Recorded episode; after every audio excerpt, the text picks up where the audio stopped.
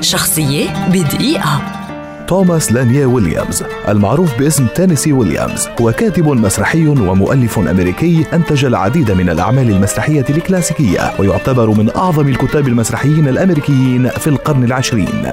ولد ويليامز عام 1911 في ولاية ميسيسيبي لعائلة لها ثلاثة أطفال كان هو ثانيهم.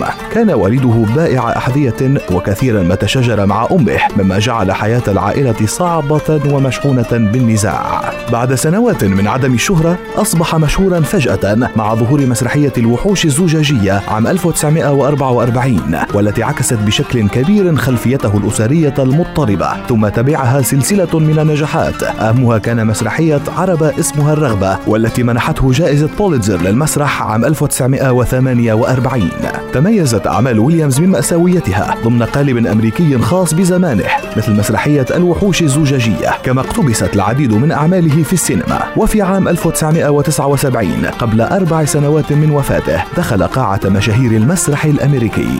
عانى ويليامز من الاكتئاب لسنوات طويلة في حياته وتوفي في نيويورك مخلفا 25 مسرحية كاملة وروايتين ورواية قصيرة وستين قصة قصيرة وأكثر من مئة قصيدة وكتاب سيرة ذاتية واحد.